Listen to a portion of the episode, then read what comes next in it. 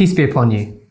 I was recently invited to speak at St. John's College in Cambridge on the question of whether there is a need for God and religion in the 21st century. I want to share with you what I said. My immediate response to this question was that if God exists and has revealed religion, then there is a need for religion, because religion in that case would be the path to Him. It would be the only avenue to fulfillment, the only route to contentment. For if God, as commonly understood, exists, then such a being would never have made the universe without a purpose when you and I avoid doing even minor things without a reason. It is irrational to believe that the designer, creator, and sustainer of all existence would have created this universe without a reason either. The Holy Quran alludes to this in chapter 21 when it says, We created not the heavens and the earth and all that is between the two in sport. Had we wished to find a pastime, we would surely have found it in that which is with us, if at all we would have been inclined that way. Rather, the Holy Quran tells us that the entire purpose of the universe was to create humanity and whatever other humanities are out there, so that we may know God, love Him, and worship Him. This worship is more than just devotional, but is in reality a powerful two-way connection that causes the worshipper to reflect the qualities of God, like the moon reflects the sun. It tells us that it is in the remembrance of God that hearts find true contentment if God exists, and if he has revealed religion, and if there is a life after death, then the need for religion is as strong in the 21st century AD as it was in the 21st century BC. Such questions and such answers are timeless and cannot be confined by time and place. Whether these claims are true, however, is a different question. I suspected that the question specified the 21st century because of where humanity is now.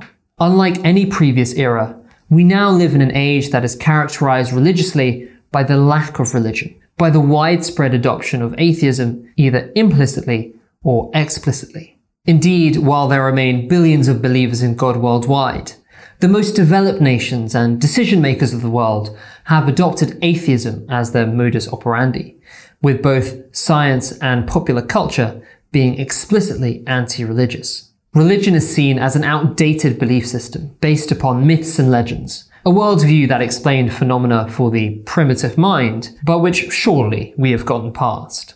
While modern society will tolerate and often support the exercise of religious culture, real religious devotion and fervor is looked down upon with some suspicion. The suspicion is either that of a weak mind from an ethnic culture, unable to yet fully grasp the import of modern science, or perhaps a lost soul, seeking some temporary solace after emotional upheaval. Religion is rarely seen as genuinely, potentially true. The reasons for this are at least twofold. First, the rise of science in the modern West has displaced religion as an explanatory worldview.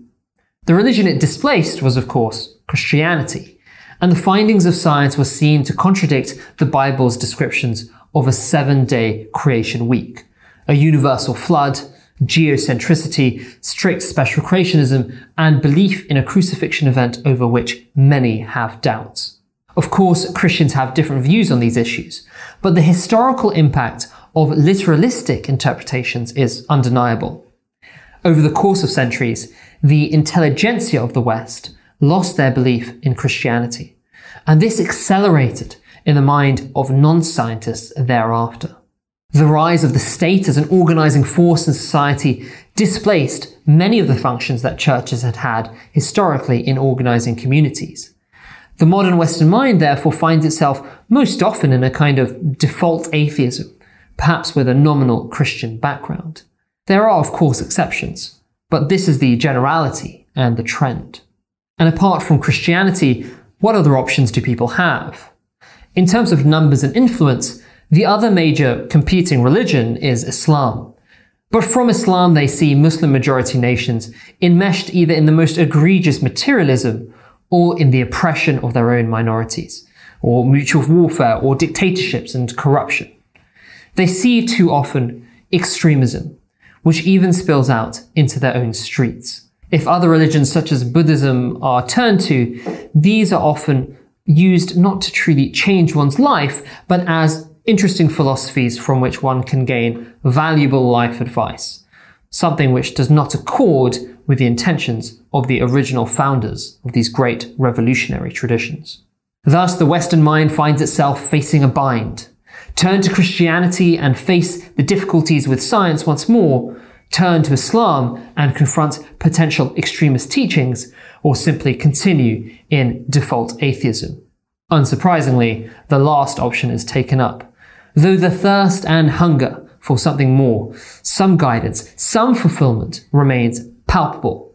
Thus it is that popular figures who represent some trace of religiosity or spirituality become the center of an adoring fan base. We see this with the modern adulation of Jordan Peterson, Russell Brand, Ben Shapiro, etc.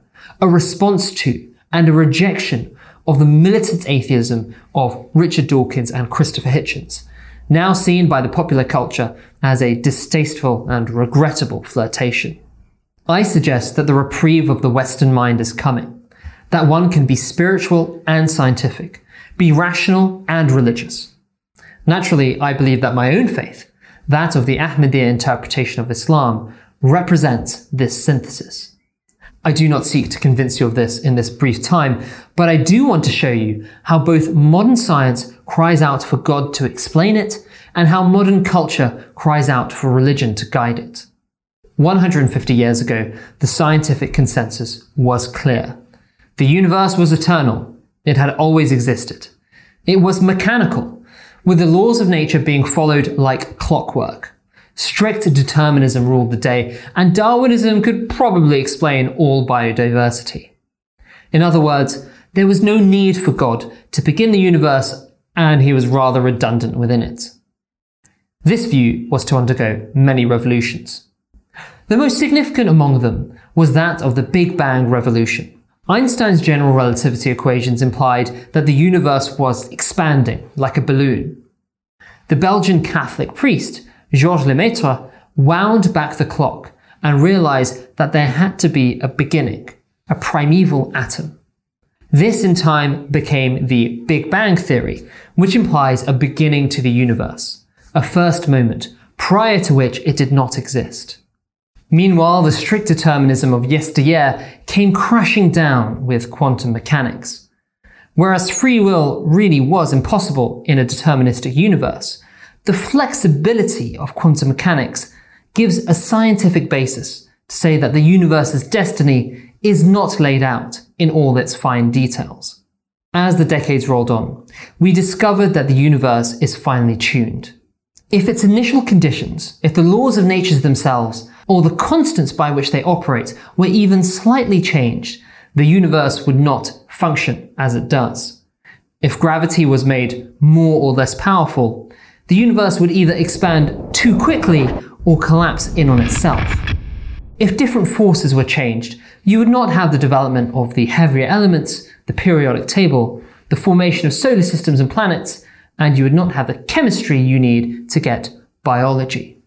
Life cannot emerge from hydrogen and helium alone. It seems therefore that the universe is specially set up to create a universe that would be able to produce life. It's a house of cards, and with one wrong move at the fundamental level, the whole thing would come crashing down. Many physicists have tried to solve this with a multiverse, which just pushes the problem up one further level. Who designed the multiverse to produce a universe like ours? What all this indicates is the presence of a mind who designed the universe. A mind that values life. A living, conscious, and intelligent mind. Starting to sound a little like God, right? But let's turn to within the universe, where we trace our lineages down to some primordial set of cells. While Darwin imagined that life could emerge quite easily in some warm little pond, it turns out that the emergence of a cell with DNA and RNA code remains an incredible mystery. The DNA code is essentially like a language. The words have to be spelt in a specific way for it to make sense, for it to produce amino acids that fold into proteins. And there needs to be a simultaneous translational machinery for the whole thing to function. So many factors would have to come about together that the co-discoverer of the DNA code, Francis Crick, thought it had to have come about in outer space rather than on Earth. But again, this just displaces the problem to elsewhere. Meanwhile, we see in the evolutionary history of life massive increases in the information present in the DNA code at sporadic junctions. Natural selection cannot help here, because selective processes select what already exists. If the DNA underlying the massive jumps in evolution need huge amounts of extra information, then Darwinism is not sufficient. But an intelligent author of the universe is. It is upon surveying this evidence that Fred Hoyle, the great Cambridge astrophysicist, was shocked, converting him from his default atheism into a belief in God. He said, a common sense interpretation of the facts suggests that a super intellect has monkeyed with physics, as well as with chemistry and biology, and that there are no blind forces worth speaking about in nature. The trajectory of modern science showing that a God is needed to explain the universe, I think is clear. And while some of these interpretations are certainly contested, they are often contested with an inquisitorial fervour that reminds one of the high priests of religion seeking out the heretics. And this is in fact the case because science is the scripture of modern atheism. And if new chapters are discovered that contradict the edicts of the high priests, then the whole edifice will fall. The cognitive dissonance will be too much to bear. Now, this is the testimony of science. But can religions that are thousands of years old ever tell us something meaningful about science? I suggest that they can. The Holy Quran directly, specifically addresses natural phenomena in ways that are extremely surprising. You remember that the Big Bang was proposed after the expansion of the universe was understood. Well, the Quran says in chapter 51, and we have built the heaven with our own hands, and indeed we go on expanding it. This is not a mistranslation. It is the plain meaning of the words. It says in chapter 21, Do not the disbelievers see that the heavens and the earth were a closed up mass, and then we opened them out. And we made every living thing from water. The word used for a closed up mass is ratak, or ratkan, which indicates something seamless, homogeneous, and dark. Rather beautiful description of the singularity. The Quran does not stop there, but tells us that there are many other planets like Earth out there in chapter 65, and that their inhabitants are sentient and receive revelation from God. It tells us that God has spread terrestrial creatures throughout the universe, and that we will one day come in contact with them. It does not stop at cosmological issues either, but discusses issues of geology, biology, and many other fields. It even covers embryology, the development of the human within the womb.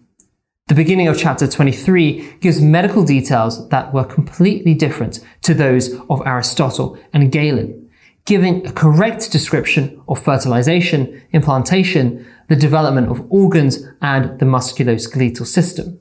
I won't be giving you a detailed analysis of this right now, but I don't ask you to take my word for it.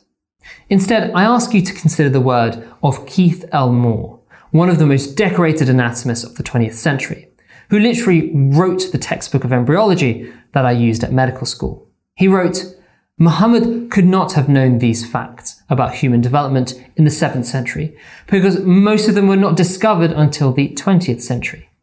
Muslims and others are justified in concluding that these facts could only have been revealed to Muhammad by the one who knows all about us, not only about how we developed, but about how we live and function. It is for all the above reasons that I propose that not only does modern science indicate the need for a God, but that these findings support the claims of the Quran. The Quran is not a scripture that is opposed to scientific discovery. In fact, it is ahead of science, predicting the discovery of things that were completely unknown in 7th century Arabia. It even discusses the successive forms that man underwent in a guided evolution, prompting John William Draper, the famous historian, to write in his 1874 book that evolution is a Muhammadan or a Muslim theory. Thus, we see that one of the major stumbling blocks of the Western mind, that of science contradicting religion, is not an issue for Islam. Now, if what I have claimed is true, and the Quran really does speak of these phenomena, then this is powerful evidence that God exists. And if God exists, then religion is needed for us to fulfill our purpose. But let us now look at the opposite perspective the idea that we are doing just fine without revealed religion. In reality, each one of us has a religion. As the founder of the Ahmadiyya Muslim community, His Holiness Mirza Ghulam Ahmad, peace be upon him, pointed out. He said, What is religion? It is the path one adopts for oneself. In reality, everyone has a religion or creed. An irreligious person who does not believe God exists still has to choose a path to follow, which in essence is their religion. However, one should stop to think whether the path they have chosen in life truly gives them everlasting happiness, peace, and tranquility. He thus pointed out that a religion can be understood as our path in life, that in which we hope for salvation, for absolution, for progress and contentment. While religious people choose the religions they believe to be from God, non religious people choose their own religions. They may devote themselves to their career, to making money, to looking beautiful, to their family, or to some other cause. But are these non religious paths working for them? Has the non religious era as a whole been one of peace and contentment? I think it is plain that it is not. The last century has been the most atheistic on record, and it has also seen the greatest devastation ever known to man through World War I and World War II. World War III is now at our doorstep. The root cause of all such wars is greed and arrogance, seeking to take what is others for themselves, seeking security in total domination rather than employing trust and goodwill. Such an attitude is anathema to true religion. True religion teaches you to believe in God, to recognize Him as our common creator, to see each other as the equal creation of God. We all have rights, yes, but we also have responsibilities to each other.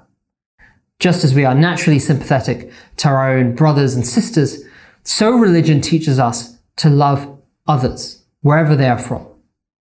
This is a far cry from the atheistic framework that we all exist in a Darwinian struggle for survival, that might is right, and that winner takes all. Now, there is no doubt that nominally religious people, both now and in history, have usurped the rights of others, but they do so in contradiction to their religious teachings. Atheism, meanwhile, is a vacuum. Morality is voluntary and can be dismissed as needed. This was seen most clearly in the USSR, the most atheistic state in history, which crushed freedoms and humans alike in the name of science and progress. One could not point to any text it violated because there is no text of atheism. Then let us look at economics.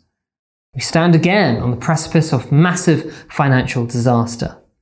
Even when capitalism was working well, it based itself on slave labor, the extermination of indigenous peoples, and the ongoing exploitation of the global south.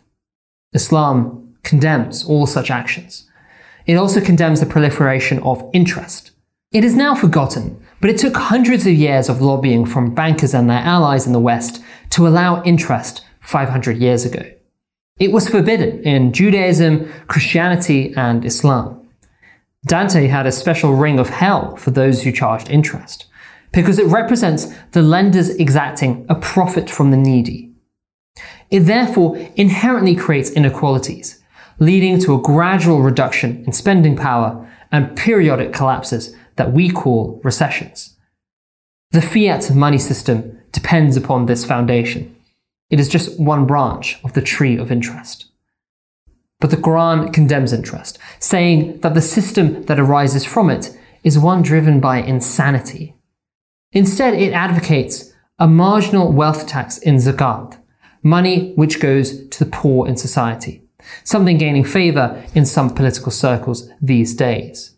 It gives extensive guidance on how to create a fair monetary system and how to have fair markets. If man made laws and systems are failing us, should we not look to those of God?